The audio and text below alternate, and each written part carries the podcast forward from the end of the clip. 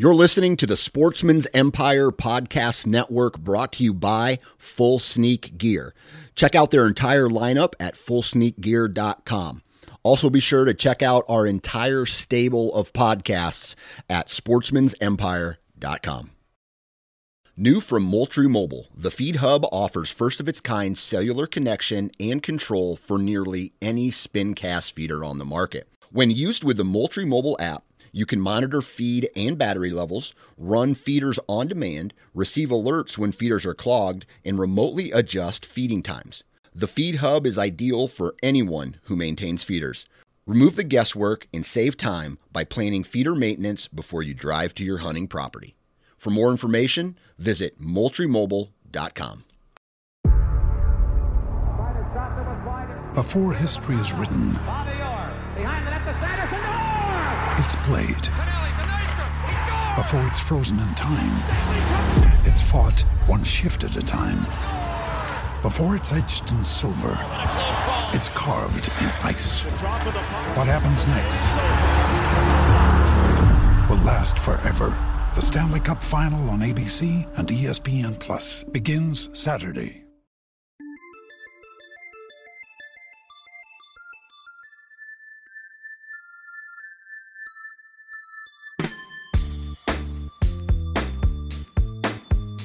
Welcome to the Nine Finger Chronicles podcast, brought to you by Exodus Trail Cameras, the number one podcast for bow hunting product information and hunting stories from across the nation.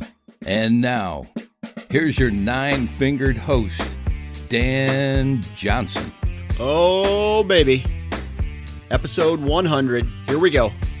Um, I don't even know what to say. I'm just uh, in shock that. Uh, I've had enough uh, support by you guys to uh, make it to episode 100. I really didn't know where this was gonna uh, end up when I when I started doing this uh, last year in October, and uh, the support from you guys is overwhelming. I mean, I really, really appreciate you guys tuning in every week. I really appreciate you taking the time to download and listen to these podcasts. And, um, you know, if this for for the guys who have listened to all of them, thank you very much.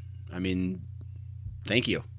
And if this is your very first time listening to this podcast, let me kind of reiterate what uh, this podcast is all about. I'm when I started this podcast, the goal was to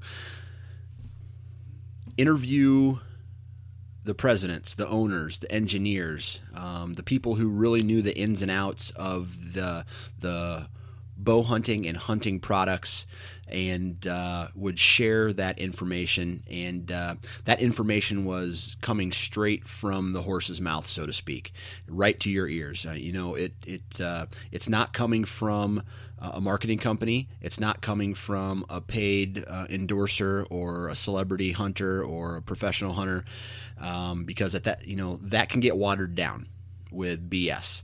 So uh, I wanted to get information about the product to you guys and um, get it in a way that is, in a way, it's kind of biased because it's coming from the from the manufacturer, from the company themselves, but they're telling you straight up about their products.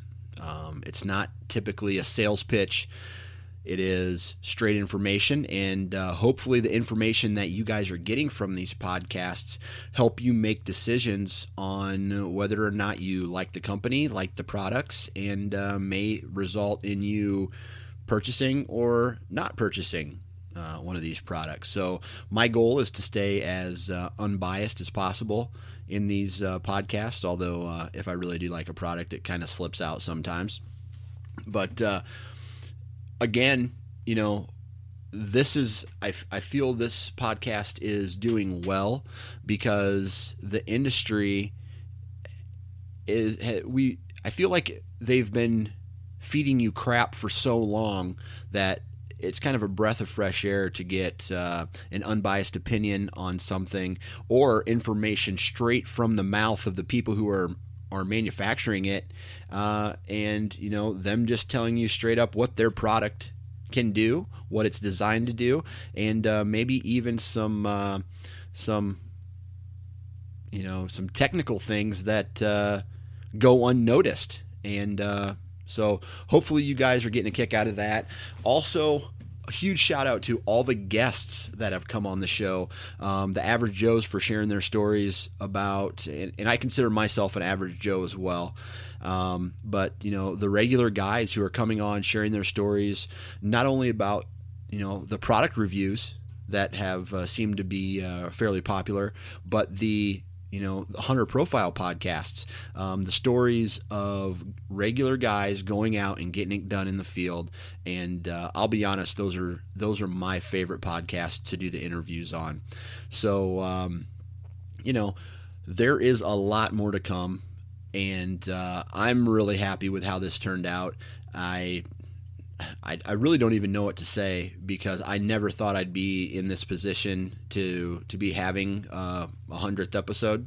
Um, I I don't look at this as work. It you know it is it is time consuming, but I love doing it. I love talking about hunting products.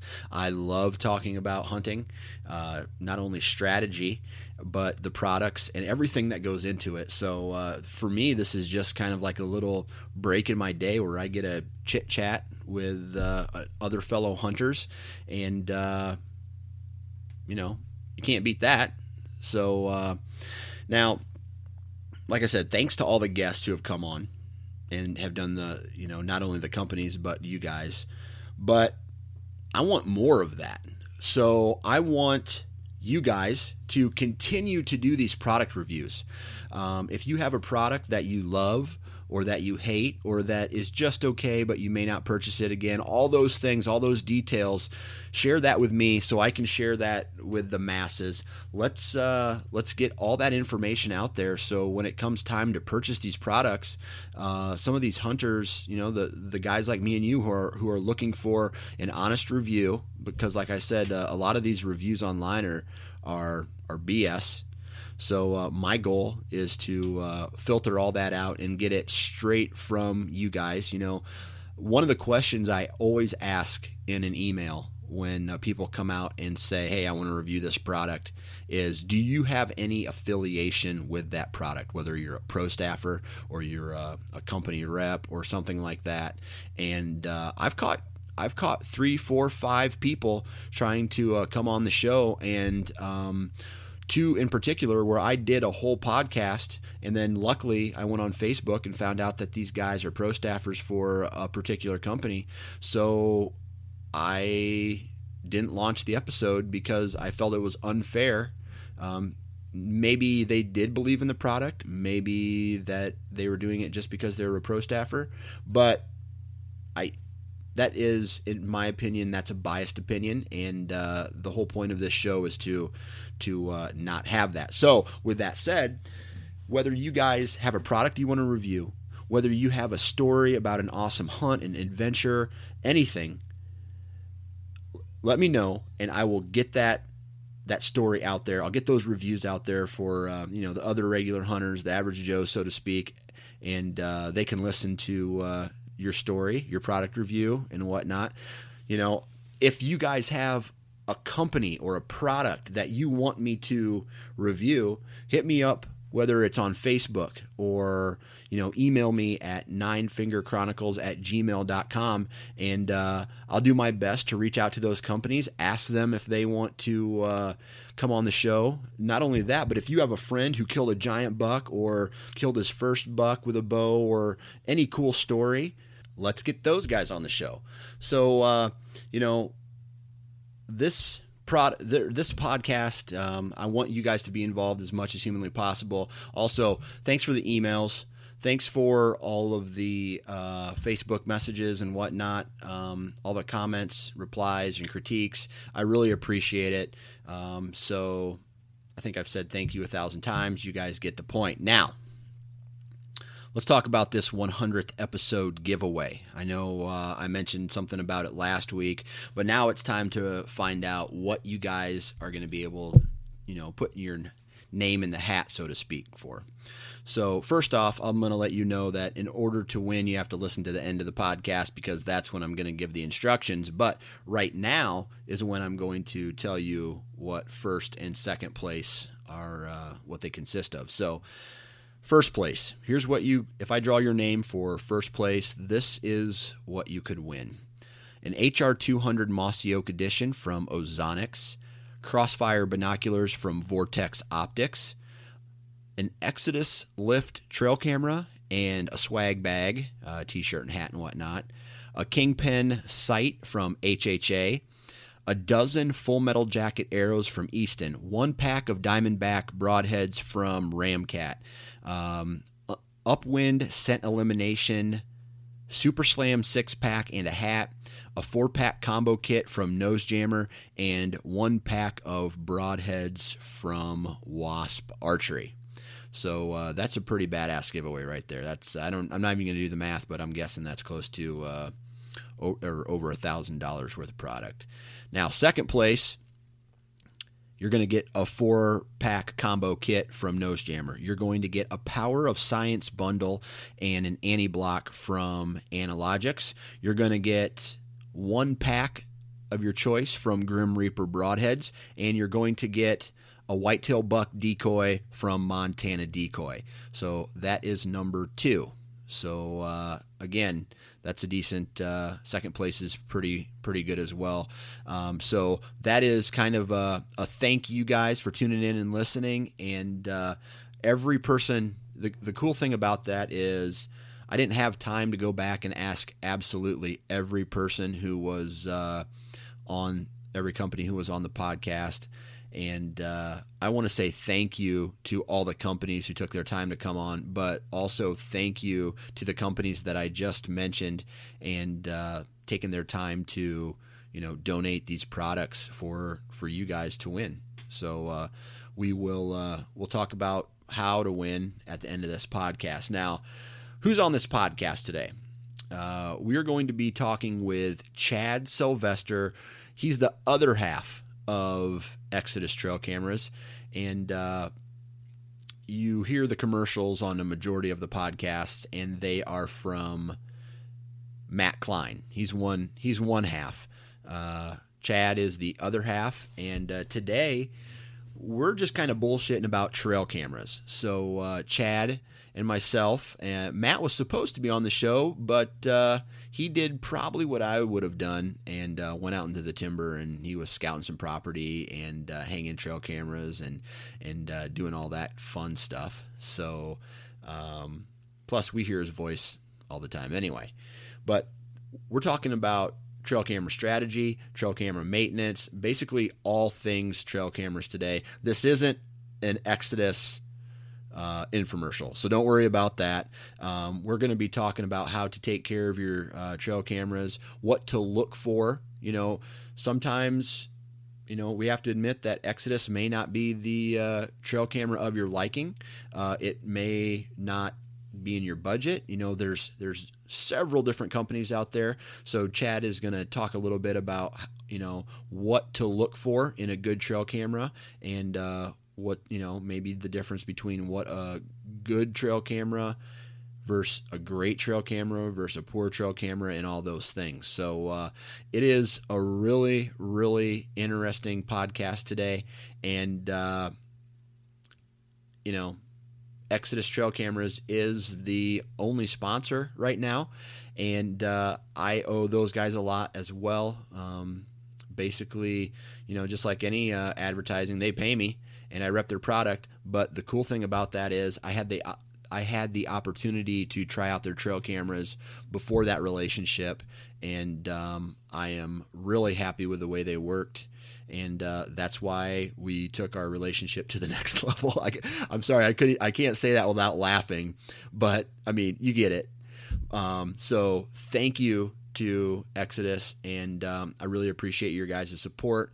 And um, hopefully I have hopefully you guys haven't felt like I've been laying down a sales pitch uh, for Exodus. Uh, again, I want to get you guys the facts. I want you guys to have the same experience with um, that trail camera, you know, that I've had.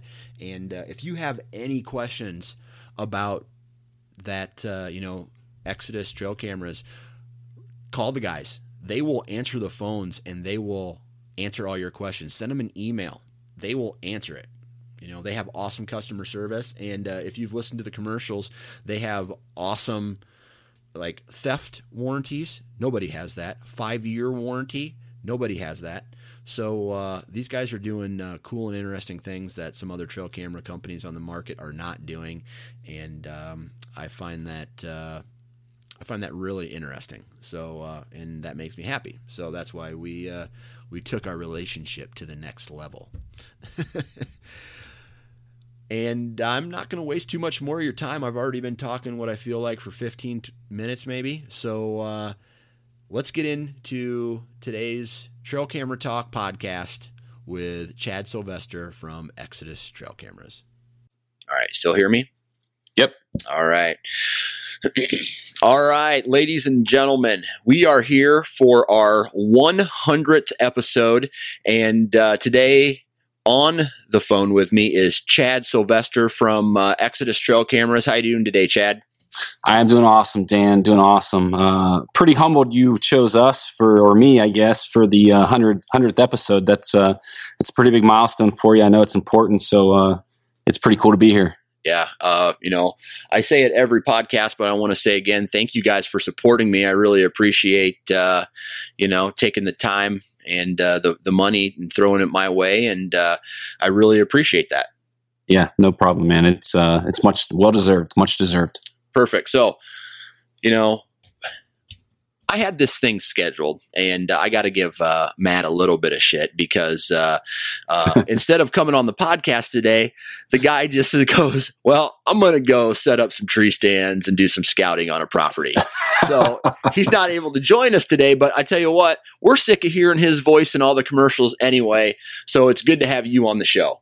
I appreciate that. You know uh, you know, it seems like he spends a lot of time in the woods, and uh, I, I, know it's beneficial for for both of us because he's doing a lot of uh, well, some of my scouting also. But uh, uh it's good to know that uh, I'm still well well well needed, I guess. Well, I guess what I want to know is what did what's he got on you that you're not out there and he's doing this podcast today, or or does he have something on you where uh, okay, you got to do all the office work and I get to go out and do the the fun stuff?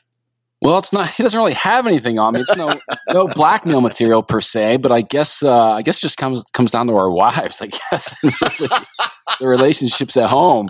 Uh, he just has a little more freedom, I guess. Oh man, do I know exactly what you're talking about? but today, let's see here. Today we are going to talk uh, not necessarily about Exodus trail cameras. I want to I want to talk about Exodus um, here for a little bit, but um, this is not going to be, uh, I guess, a a one hundred percent about Exodus podcast. Uh, basically, I want to talk to you guys about, uh, you know, how one should properly use trail cameras. What are some things that people need to pay attention about when you know using trail cameras? And uh, you guys are a trail camera company, so I figured you know, it's the 100th episode, and you guys are the experts when it comes to trail cameras because you own a trail camera company. So uh, I figured uh, this would be a, an awesome thing to do. But before we get into all that, I want to know how excited are you for your 2016 hunting season? Oh man, I am pumped. You know, uh, 2015 was was uh, was a tough year. Um, basically boiled down to one encounter for me very early and uh, on a 135-ish type class animal. Let him walk because obviously we had pictures of giants uh, on camera. And uh, i went about seven eight nine more days without an encounter until the very last day. And uh, needless to say i ate a tag for the second year in a row. So biting the bullet for 2015 i am really excited about 2016. We have some really good deer on camera. Um, I think there's going to be a little more time this fall to hunt. You know, obviously we want to make uh, make Ohio big, being our home state, but uh, we've gotten on some pieces in Illinois. There's a possibility uh, of us going down to Kentucky, maybe Missouri. So um, uh, our schedule is a little more open this year, and uh, I think it's going to be awesome. And I think we're going to lay down some giants. Well, good luck. I tell you, I know exactly what it's like to uh, eat tag soup. I do it quite often, and uh, so I know the taste of those tags, man. Yeah, you know, it's funny. It's uh, people think that because we're a trail camera company and we have all these trail cameras at our disposal to use, which we do, we run a lot. You know, as Matt Matt probably mentioned in the previous episodes, we run quite a few cameras, but uh, we can get them on we can get them on camera. We just can't kill them. So hopefully, uh, hopefully this year's the turning point for us. and that's what I always tell people. You know, they think that just because someone has a big trail a picture of a deer on trail camera, that it means they're going to kill them. That don't mean shit if you can't, I can go out and I mean, yeah, I live in Iowa, but I, I can go out and I can uh, put a, a trail camera in a field or, you know, put it over a mineral station this time of year. And, you know, b- me being in Iowa, I can get, you know, a 150 class deer, you know, even bigger to, to show up just, you know, basically on random. But that doesn't mean that I'm going to have an encounter with that deer come the hunting season. Absolutely, man. There's a whole lot more to it. That's right. So I want to talk a little bit, you know, before we start talking about trail cameras, I want to talk a little bit about Exodus and, um, you know, how is the company doing? Um, what kind of growth have you seen since you started? And, uh, you know, what are you excited about for the future? Well, we are doing awesome. You know, it's uh, it's a labor of love for us. We truly love what we do day in and day out. Um, whether it's you know being in the office, dealing with all the the paperwork BS, or um, you know talking to customers, which is always is always good. Getting feedback from customers and then spending time in the woods. Obviously, using our product. Um, it's almost a dream come true, to be honest. Um, and as far as growth, we uh, we are growing exponentially. We we we are well above our forecast for 2016, and uh, we actually just came off a back order, a two week back order, because truthfully, these orders are coming in so fast that we're having a hard time keeping up as far as uh, inventory, holding inventory. And uh, what we're finding is you know all the customers from last year that uh, really bought into our mission but wanted to buy maybe one or two cameras to see how our product worked and see what exodus was about. Those folks are now coming back and buying you know five six seven sometimes upward to 20 cameras. And uh, you know it's it's just been awesome. Um, we're really excited about everything that we're doing. You know, um, from start to finish, our brand is a little bit different than uh, than what you typically get in the outdoor industry, and uh, we have some cool things to come. We're still working on that sophomore release um, that should be available. I don't want to throw any dates out there, but it should be available early uh, 2017. You know, we're just working, uh, you know, nose to the grindstone, making sure that that thing is a home run, making sure all of the uh, I's and T I's are dotted, T's are crossed um, and taking in all that customer um, all that customer input to make sure that we're giving folks you know what they're asking for. So I mean, can you can you share any information with us at all? I know that some of this stuff is is hush hush, but uh, is there anything that you can share with us as far as details of this uh, sophomore release? Um, you know, we're just starting the the testing process. I mean, we've had we we have the, the uh, hardware uh, design and schematics finished and finalized. It's just testing, maybe moving a few things um, as far as hardware goes. I can tell you a few things. I can tell you the trigger speed in our detection zone will be much improved. Um, you know, we're looking at uh, our goal was a sub 0.5 trigger speed for photos. Uh, I think that we're going to accomplish that. I think that we're probably going to end up around somewhere between you know 0.25 and 0.3. I think is what the testing is uh, coming in right now. Um, so that's uh, you know that's that's a big thing. You know, a lot of guys are are consumed about trigger speed and detection zone. Um, we're working on our battery uh, our, our battery life, trying to get those resting resting currents down and some of the power consumptions during the day and night. We're trying to get those down to improve battery life. Um, those are two of the main focuses, obviously, uh, that we were trying to improve on. Um, but other than that, really, um, the user interface is going to be very similar. We're going to simplify it just a, just a tad, taking out some of uh, the un, unneeded things um, that we had in in the lift. Uh, but other than that, the shell design's the same. Um, you know, we're, we're very big on that vertical door with the dual latch system preventing moisture ingress. Um, the same longevity, same quality components. So overall, it'll, be a very similar camera. Just uh, just spec wise, those numbers are going to look a little better. Okay, yeah, I know that uh, everybody that I talk to always said, you know, one for some reason, one second trigger speed is not fast enough. I don't know right. why what why that is, but you know that was a that complaint that I heard from people about your cameras, and now with this new version available, uh, this faster trigger speed, you kind of answered that question. Absolutely, absolutely. You know, it it was uh, it was something that we seen from you know customers calling in, writing emails, uh, people who are interested in the lift but not necessarily necessarily ready to buy. Um, you know, and the one second trigger speed or the 0.9 second trigger speed is really uh, you know that's on par for I guess for for uh, for most cams, but that's not what we're after here. We're not we're not after to be an average brand. We want to we want to be uh, we want to be cutting edge. We want to be the leader in the industry in everything that we do. You know, we don't want to only be known for um, you know our warranty policies and the service policies. We want to be known as a tech company. Right. So um, you know that's where it goes from here.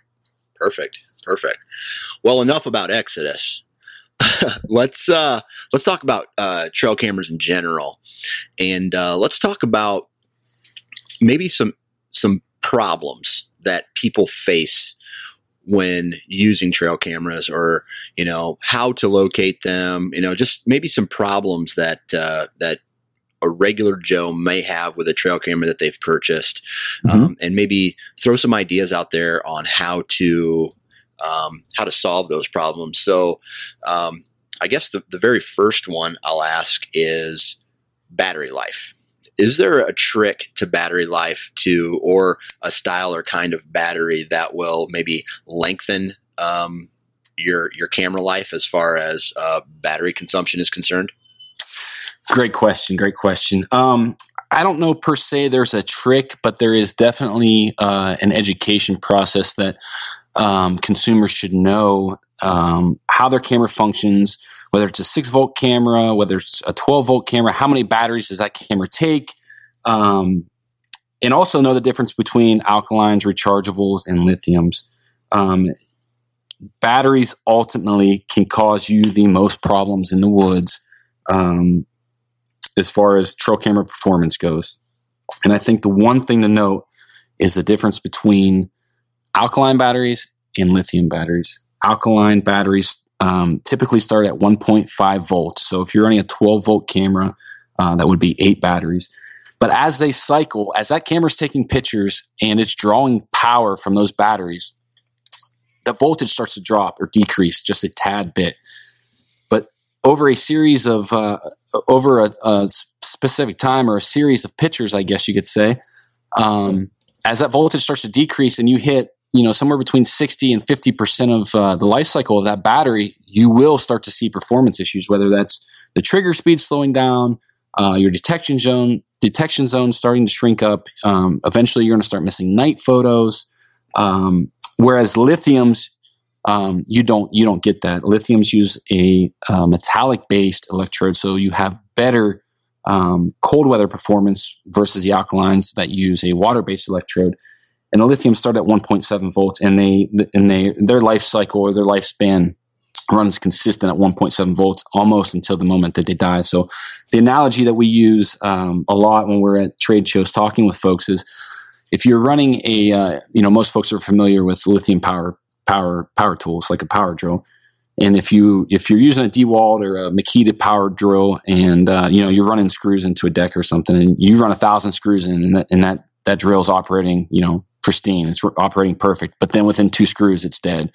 Well, lithium batteries for trail cameras do the same thing. So, um, you know, you get a much longer, you get much better performance out of lithiums. You get uh, at least three times the lifespan out of them. Um, you know, and we know that it's a little more cost up front, but in the long run, it, it, it ends up saving you money. Um, you know, when you when you compare um, the lifespan of those batteries, lithium batteries versus alkaline batteries. Um, so that's one thing to note.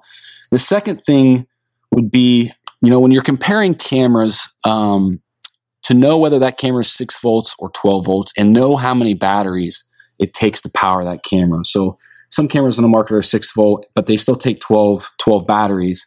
Um, you're really running that camera at a multi multiple capacity um, of what that camera is actually requiring. So those batteries can be uh, in parallel or in, um, in, in a sequence where they alternate. So you're really running two times capacity in some of those cameras. So it's uh, it's, it's important to know the, your equipment, to know your cameras, um, know you know what they require as far as power. But uh, anybody we talk to, we recommend running lithium batteries. It's uh, it's going to save you a lot of headaches, going to get you better performance out of any camera, um, and it's going to be cheaper in the long run. One thing that I've always kind of had a problem with is trail camera placement. And whether that has been in the wrong location. It's, whether it's over a mineral uh, mineral station or if it's you know you're trying to catch a uh, a deer jumping a fence or coming down a specific trail. Um, I've I've had issues in the past where I just can't get my trail camera in the right spot for a good picture to catch what's coming through. Do you have any tips or tricks that uh, might be able to help uh, someone you know put their trail camera in uh, the best possible spot? Well, that's uh, you know, that's kind of a that's kind of a tough question. Um, you know, Matt and I uh, we talk a lot about that wheel of fortune method um, that we use, and and basically that boils down to running a number of cameras um, for one specific animal, and then we once we have a photo of them, we kind of reposition some of those cameras to gain as much data as we can um, uh, from those initial pictures. So, you know, I, I think. Uh, I'm not a, I'm not the type of guy that is worried about you know those glamour shots. You know, always facing your camera north or you, having pristine uh, background or foreground in your picture. I'm not worried about that. I use these things as a tool to kill big deer. Um, that's all of them. That's all that I'm worried about. So, um, generally speaking, once we have initial pictures of a deer, um, you know, we'll collect as much data as we can from from those photo, the initial photos that we get, and then go place our cameras uh, based on what we think or how we think he's moving. So, um, you know, a tool that we use is Deer Lab, but that's not, you know, it's not required. Um, so if we get a picture, let's just say we get a picture of a of a deer over a mineral site, and we think that he's coming from the from the northeast, okay, and it's it's evening time. It's uh, you know six thirty, seven o'clock in the evening this time of year um, we will go back and check the weather information and see what the wind is doing. So we will go back, check the weather, calculate where where we think he is moving from, and then we will take specific cameras um, and then place them from a bed to food source travel pattern or a, a bed to staging area uh, pattern, and from there uh, we will even go a step further once we once we kind of verify okay this deer is moving um, with a southwest wind. We think he's moving from the northeast uh, quartering into the wind or heading directly into the wind uh, using a specific trail. We'll actually go and hang cameras in bedding areas or above beds in the hill country. But one thing to note there is we will not check those cameras until the following year. We will throw lithium batteries in there. We'll throw a large SD card and we will let that camera sit and just soak for the entire season. And then when we go in for a for postseason scouting, we'll go ahead and pull that camera, pull this, that card, and then gather that information um, from you know six to eight months that we gather. But you know, as far as specific, um, just to interrupt you real quick, I mean, uh-huh. that's obviously something that someone with a trail camera company has the luxury of doing. But uh-huh. is that is that something that you might recommend to uh, somebody who, you know, is very interested in maybe annual patterns or you know trying to locate and pattern next year's buck like one year ahead of time? Because you know, I Absol- I use all my trail cameras for you know this year because I I need to use them for this year. I don't I don't have the luxury of having extra trail cameras uh, right. to just dump in the woods and say I'm not going to touch it for one year. Right. Well, I think ultimately the question um, people have to ask themselves is: Are you hunting a specific animal, or are you hunting mature deer movement in general? I think that's the bigger question there. And if you're hunting, uh, you know, if there's a specific buck that you're dedicating dedicating your your season to, I think absolutely you should focus every resource you have on that animal.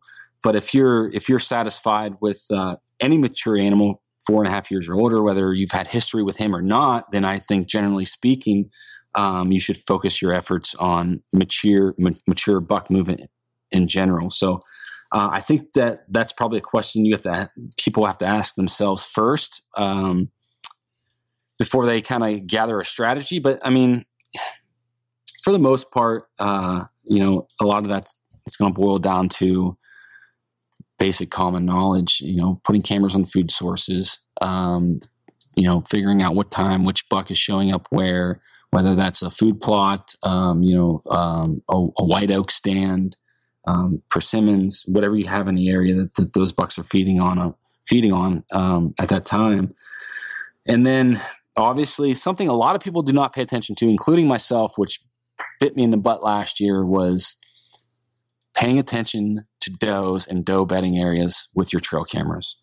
Um, if you can pinpoint specific times specific does or doe family groups are coming into estrus, that can be the biggest advantage you have during the rut. And it's a lot, it, it's something that 90, 90, 90 to 95% of people do not pay attention to, including myself, which uh, probably may have cost me, you know, uh, eating a tag last year. But you know, that's the way it goes. That's uh, that's that's how you evolve as a hunter is to you know look back and learn from your mistakes. So I'm not really sure if that answered any of your any of your any of your questions, it but did. Uh, it okay. did. Um, I'm just gonna I'm, I'm gonna have to edit this uh, this part out. But can you put your pen down? oh my, no problem. Man. I have, no a, I, have a, I have a bad habit like that. Like I do, I, I, do too. I do like on rants, I'm like clicking my pen, tapping my foot. yeah, you should see me in work meetings. I'm like always pounding on the table and stuff like that. But uh, all right. so the next question I have for you is how should a consumer know what trail camera is actually good for them? Uh, because there's, you know, there's obviously Exodus, but there's tons of other trail cameras on the market, and, uh, and like we discussed uh, at the last podcast I recorded with Matt, there's tons of different uh, price points as well. How should a consumer know what they actually need in a trail camera versus maybe what they want. Absolutely. Um, you know, I think that starts obviously that does start with price point. Um, you know, uh, I would never, I would never recommend or suggest someone stress, stretching themselves uh, financially for for a tool or for a piece of equipment uh, used in the outdoor industry, whether it's a bow, a trail camera, clothing, you know, tree stands, whatever. Um, so I think it does start with figuring out what you can afford and what you can spend. And I think from there, um, it all comes down to doing your research, doing a little bit of digging um, beyond the typical marketing jargon that you get from the industry. Um, you know, going beyond the specs, maybe jumping on a few forums, um, reading some consumer reviews, whether that be Amazon. Um, again, going back to um, maybe maybe some hunting forums that uh, you can get some knowledgeable information. You know, obviously, social media um, this day is a, a, huge player in that. But also, again, taking that that consumer review with a grain of salt because you know there are guys that maybe have a bad experience with a brand and and they'll dog that brand for the rest of their life and maybe that brand is is legit maybe they put out a good product and uh, you know that guy was one in a hundred that had a bad bad experience with it. And I think a lot of times consumers tend to um, give their opinion uh, more so when they have a bad experience rather than a good experience. So I think it just takes time, Dan. I think uh, I think it takes time, maybe three or four hours, um, you know, to get online, to get on the web, and and really do a little bit of due diligence and um, read about the camera, know, uh, you know, get past the megapixel, um, the marketing ploy, know what sensors being used in the camera, knowing um, the power consumption of the camera, whether it's six volt or 12 volt, um, knowing what, what camera is compatible with which types of SD cards. Um, it just takes a little bit of time. You know, I think that, uh, for the most part, guys, consumers, um, in general are getting better uh, in this day and age because of the the uh, the resources they have at their fingertips. They're getting better at that um, than maybe 15, you know, 10, 15 years ago.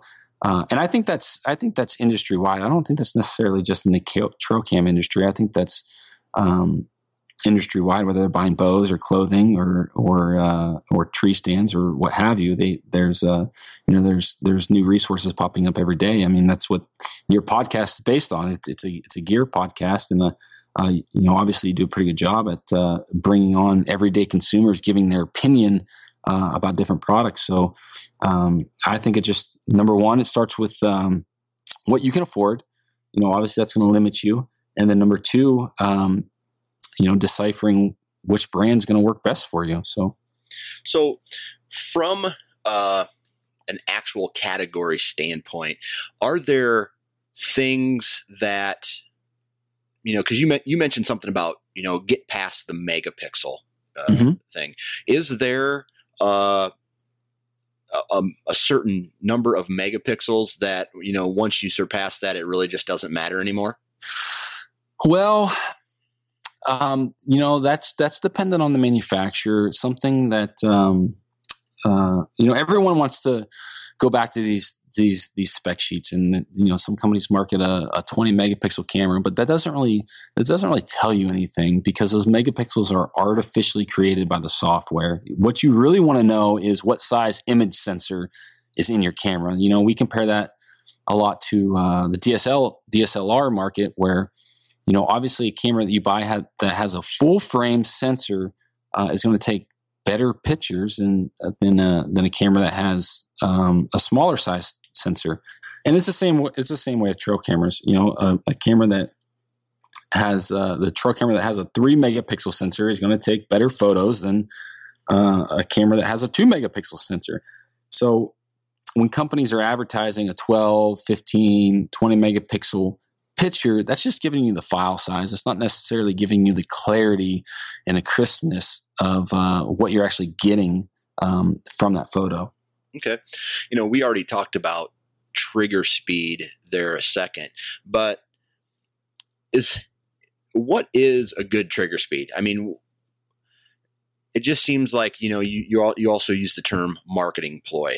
Is mm-hmm. there a trigger speed? I mean, what what is considered a slow trigger speed as opposed to hey, this trigger speed is, speed is so fast it really doesn't matter because you know a, a right. deer running or walking through the woods is going to get uh, captured at this point anyway. Right, right. I think anything in this day and age, anything over a second is probably slow, um, and anything probably you know, sub 0.5 is probably a little bit of overkill. But again, it, it's it's really dependent on how you're going to use this camera. Um, you know, if you're paying money to have a quarter second trigger speed, but yet you're hanging that camera over a bait station or a mineral site, what are you getting from that? What are you getting from a, a 0.25 trigger speed if that camera is over a bait station? You know, you could probably get away with something that has a slower trigger speed. Um, but yet if you're using that camera on a trail and you're dependent on the information that you're pro- you're being provided uh, you're being provided through the rut where maybe you know bucks are chasing does maybe you need that quarter second trigger speed. So again it, it, a lot of that comes back to how you are going to use that individual camera uh, to your advantage. Um, really um, again anything i personally in this day and age, you can probably get over anything over any any trigger speed over uh, one second. A lot of it's going to be dependent on your setup, how you're positioning that that camera, uh, maybe on a trail, maybe you're not positioning that perfectly uh, perpendicularly to a trail. Maybe you're quartering that uh, into the trail, so your field of view becomes a little bit wider.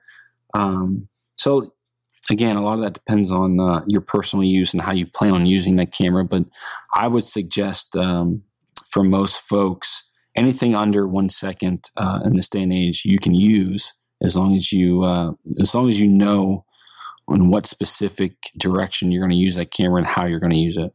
Gotcha. So, you know, elaborating a little bit on marketing ploy, what are some things that, you know, if a trail camera company says, "Hey, our our trail camera does this." What what are some things that we should really pay attention to versus what we should ignore? Yeah, great, great point. Great question. Um, obviously, trigger speed is one thing, and again, like we previously discussed, it that goes back to your personal setup. Um, but also maybe detection and flash range. You know, a lot of a lot of companies are marketing 100 foot detection, 100 foot flash range, and I don't know. I'll be honest. I'll be. I don't know a single person who is setting their camera up 100 feet away from their desired target. Right. Um, so that would be one thing. It has its advantage, uh, you know, in a food plot setting maybe, but then again, as long as your camera that you're using has a has a time lapse feature, you know that kind of overlaps or makes up for um, you know that large detection zone. And um, for the most part, to get that uh, you know superior you know ultra long detection zone those companies are putting um, very sensitive pir sensors in their cameras with a very narrow um, uh, detection zone or narrow, very narrow field of view to to get that range. Um, so be cautious of uh, you know what you're using the camera for. Again um, so detection zone would be one thing. Um, uh, again, trigger speed also comes into play there. And what about flash versus like uh, like a, a, a, infrared or like a black flash or or stuff like that? that is a uh, that is a very touchy subject inside the industry. You know, there's um you know there's guys that say that white flash cams or uh, the IR cams, the the 720 NMs, um, the red glow, I guess uh, to to say, will actually scare deer. Um, typically, you know, I would agree with that personally. That's on that's based on a personal personal experience. The deer that uh, that we hunt, Matt and I hunt, um, you know, we hunt a lot of public. Um, there's a lot of pressure.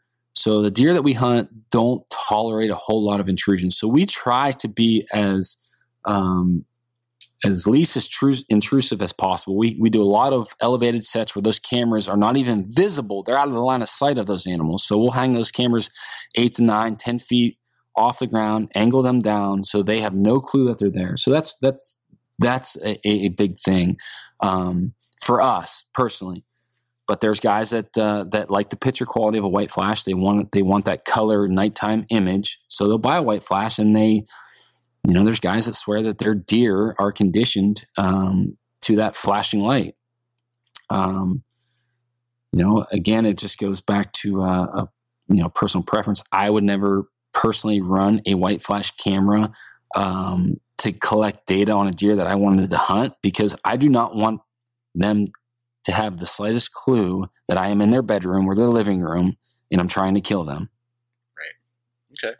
What about color or whether or not the you know the SD card is behind you know the the camera opens all the way up or something I guess similar to what you guys have where um, the battery compartment and all that stuff is is separate from mm-hmm. the you know the rest of the camera does that make a difference at all um, in longevity, it does. Uh, you know, the tr- traditional clamshell type cameras that ha- that uh, you know that are hinged on one side, uh, that have a latch on one side. The opposite, they have a latch on the opposite side, and then they have like um, you know the silicone or rubber O ring around them.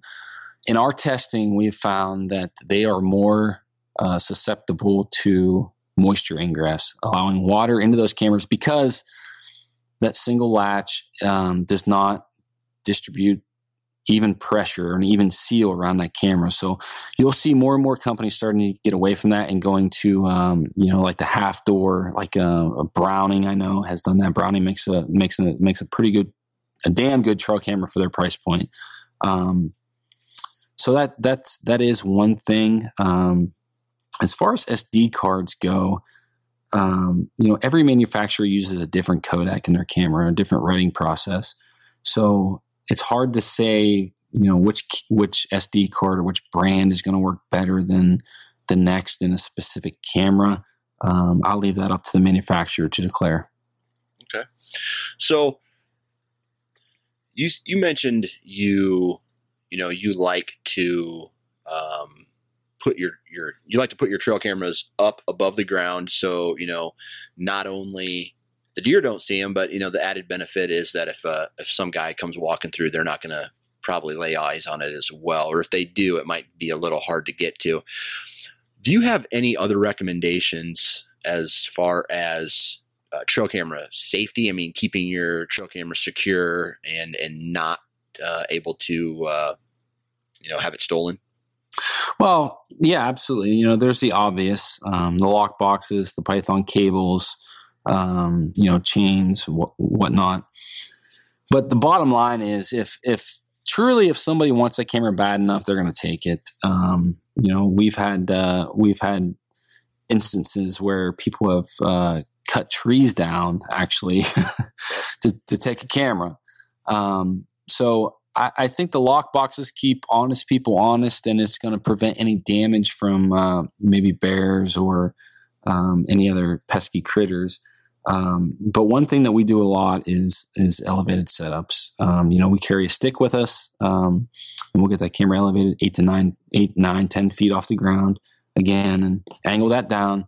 And like you said, not only does that eliminate the animal from seeing it, but it, it is also out of the line of sight of uh, you know any people that may be walking public or any trespassers that you may have. Because one thing that we have found from talking to customers is most cameras. This is kind of hard to believe, but most cameras are stolen on public, and we find that it's usually by a neighbor or a trespasser that uh, obviously knows they are not supposed to be on the property they get their picture taken and they're like, oh shit, what do I do now? Right. So they, they, they take the SD card or they take the camera. So right. um, anywhere where, especially if, if you're on, you know, if it's legal to bait in your state and you have a bait pile out or a mineral site, any place where you would logically think there's a trail camera, I, I would recommend getting them off the ground, getting them elevated. Okay. You said angle them down. What are you using to angle them down? Well, you could use a you could use a third party a third party mounting system. You could use a Stic-N-Pic or a cam lock box mount. Um, you know that has a vertical and horizontal um, pivot point, or or you could just use a stick. You know, there's plenty of times where we're in the woods where we don't have anything handy in our packs um, that we'll we'll go up. We'll use the regular strap that's provided with the camera, but then uh, you know we'll use the we'll use a stick and um, and wedge that between the top of the camera to get it to get it pointed down and and uh, sometimes you have to you know kind of uh, take a test photo or uh, if there's a viewer on the camera look at the viewer to make sure you know your target area is right um, but after enough after enough experience in, in setting those types of sets up um, you know it doesn't take any longer than uh, typically just strapping them to a tree four or five feet off the ground. Yep.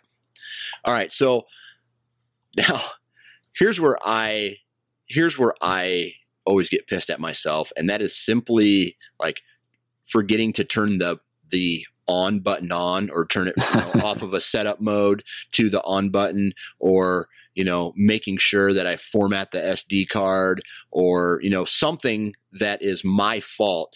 Do you do you have any tips for maybe a guy like me who is a dumbass? oh, you're you're not alone there, Dan. I, you know, I've uh, you know, running these things for 10 plus years, I have been there plenty of times, and there's nothing more frustrating than coming back and finding your camera off, knowing that you left there, setting that up, you know, in hopes of uh, in hopes of landing a few pictures of a shooter, and uh, you know, there's nothing there.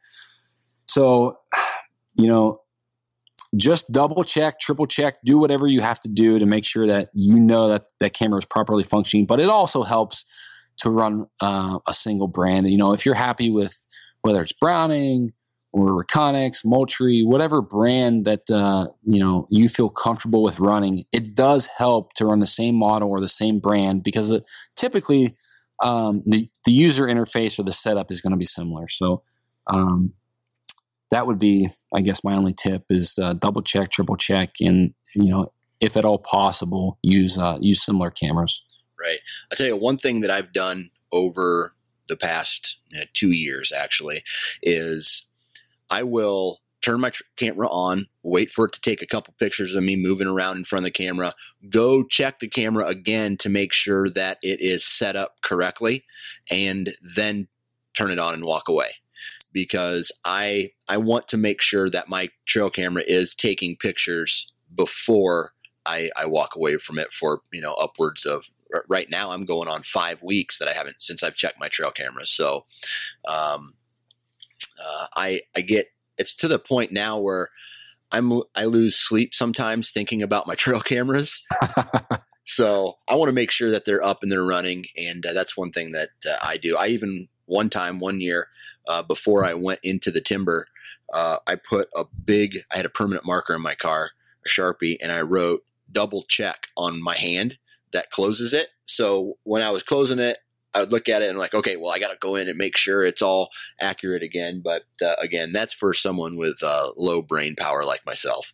Hey man, absolutely, absolutely. If uh, you know, if that, if anything that helps you, if that helps you, then the more power to you, man. That uh, there's again, there's nothing more frustrating than coming back to a set after five weeks, right. finding it turned off. Like, you know, that's uh, that's just a punch in the gut. Yeah, yeah. So let's see here is do you have any other type of uh, you know advice for people whether they're looking to purchase their first trail camera or another trail camera? Actually before you answer that question i want to talk about you know you mentioned try to get all trail cameras this you know the same so you're you're running the entire brand. Um, in the past i have had an issue where those my sd cards don't function properly on both trail cameras. Is there some kind of data or software or I don't know what it is that goes on to that SD card even after you format it that could prevent um, that SD card working in both trail cameras? Well, um, yes and no. Uh, you know, every every manufacturer uses uses a different codec or uses a different writing process. And it is very important that you format your if it's possible to format your card inside your camera uh, to sync not only the writing speed to the host but also um, make sure that those file allocation tables uh, do not have any corrupt files or cookies on them. Um, you know, when you jump cards from brand to brand, uh, you may experience issues. We've had issues with that uh, in the in the past using uh, multiple different brands, and we've had a few consumers um, have a couple problems with those. You know, running running a card in one brand and then pulling that card, putting it in an Exodus camera and not formatting it, and then that camera not writing properly. So there is something there. Um, I would suggest buying two specific cards for every camera that you have and labeling those cards um, for that specific brand or that for that specific model. Um, so you don't have to worry about that while you're in the field because uh, again, there's nothing more frustrating than pulling that card, uh, coming home, viewing it on your computer or, or, in the field on a on a viewer, and uh, and see corrupt files or or know that that camera was taking pictures, but yet you don't have any data. Now, another thing that I've noticed in in, in the past has been PC versus Mac computers, and are, are there are there brands out there or um, software out there that will only allow you to look at your pictures in uh, a certain type of on a certain type of computer? Absolutely. You know, uh, that's a that's a great point or great question. Um, specifically for Exodus, for us, um, Mac does throw us a little, a few, a few fits. Um, you know, you to view your videos, um, those AVI files, you have to have, I think it's VCL or VLC or Premiere Pro. Um, otherwise, those videos come off a little bit, uh, a little bit um, glitchy. I guess you know they stop and start, stop and start a lot. Um, and typically, we don't have that problem with uh, a regular PCs or a window-based computer. Um, you know, and again, it all goes back to what kind of codec the uh, the manufacturer is using. Um, it, it just goes back to the and any manufacturer can give you you know give you advice as far as what kind of uh, what kind of program, what kind of software to use when you're when you're viewing that data. Um, it just goes back to being familiar with your cameras, being familiar with uh, what type of codec they're using, being familiar with which types of cards they recommend, and uh, what type of software they recommend in viewing those pictures. But there is uh, there is definitely a difference between viewing pictures on a PC, um, you know, a window based operating system versus um, a Mac. Okay. So, I guess going back to that question that I that I was uh, going to ask, but uh, the do you have any other information or any other tips or tricks or anything else that you'd like to share with the listeners about trail cameras, whether that's purchasing them or maybe maintaining them or, you know, I don't know, anything?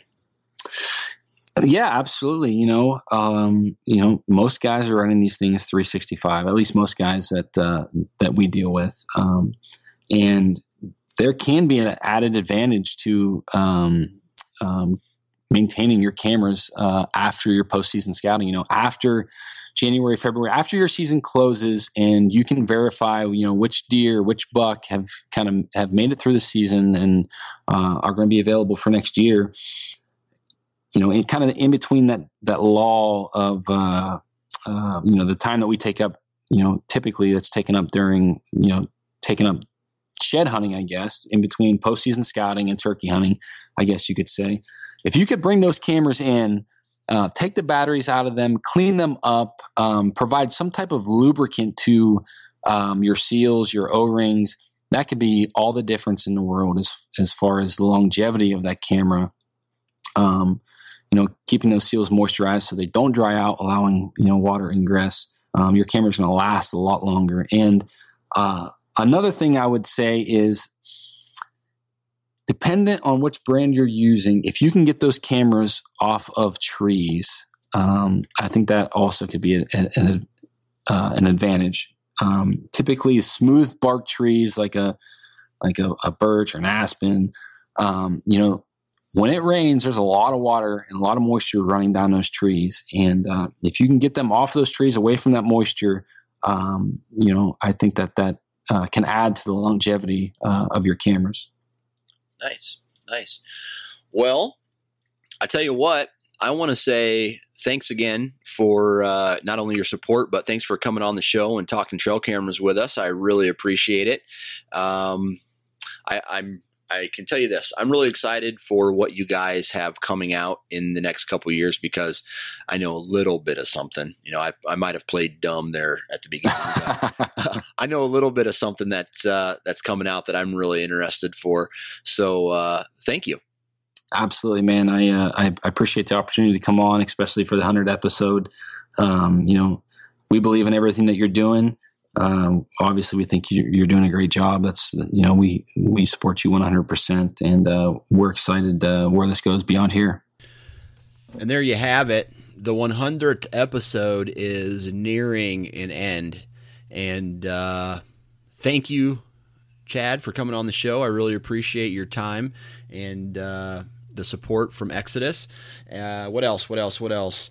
The listeners, thank you guys for tuning in, and uh, you know I wasted too much of your time in the beginning uh, thanking you, so I'm not going to do it anymore.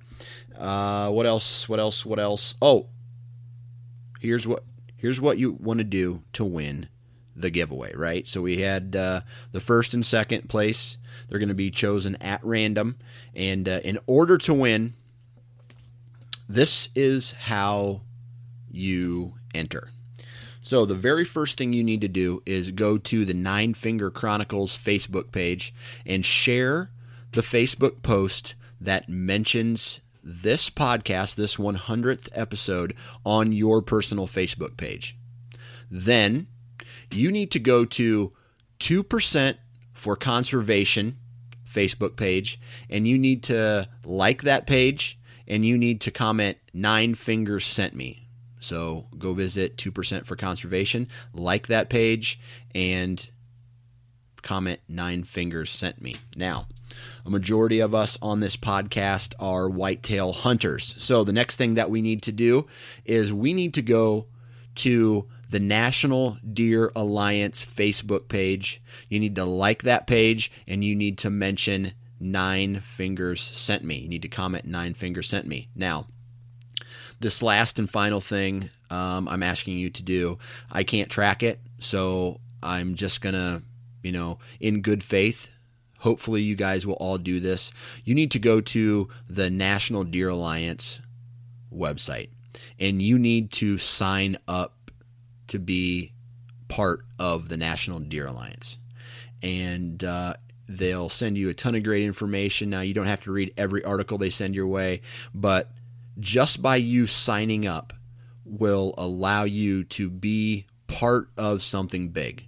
So, again, in order to win this first and second place prize, number one, share the Facebook page on the Nine Finger Chronicles Facebook page. That, or hang on, let me start over. Share the Facebook post on the Nine Finger Chronicles Facebook page that mentions this 100th episode. Go to the 2% for Conservation Facebook page like it and comment Nine Fingers sent me. Go to the National Deer Alliance Facebook page, like it, and comment Nine Fingers sent me. Now I can actually go and look to see if you guys have done that, all those things, and that's how I'm going to pick the winner. You know, I'll go, okay, shared it, check. Went to 2% for conservation, check. Went to National Deer Alliance, check. Uh, and the last thing I'm asking you all to do I can't track this. So it's kind of like in good faith. Go to the National Deer Alliance Facebook page, or excuse me, website. Go to the National Deer Alliance website and just sign up. All this drama that's going on in the hunting industry right now, a lot of it is because the anti hunters are, you know, they are obviously larger in numbers but they're winning because they are, in a way, organized. The hunting community is not really organized. So the National Deer Alliance, you signing up, it's one it's one more step closer to joining forces and becoming a united front against people who are trying to stop our traditions, our, our, our hunting rights, our way of life. So uh, it's something that uh, over the past couple months I've, I've started to really get excited about not just the National Deer Alliance, but conservation, um, you know, the hunting community as a whole, and uh, and realizing that in order for us to continue to do what we love to do, we have to stand up for our rights, and we have to do that together. So um, you know, that's me on my soapbox. Uh, but, uh, you know, 2% for conservation. Um, that is a really, really cool idea. Um, 1% of your income and 1% of your time.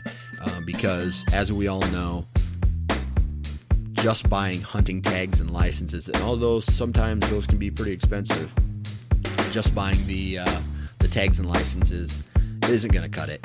And we need to do more, uh, as well as um, you know, signing up for the National Deer Alliance to, uh, you know, join forces with your brothers and sisters uh, that that love to hunt and love the outdoors.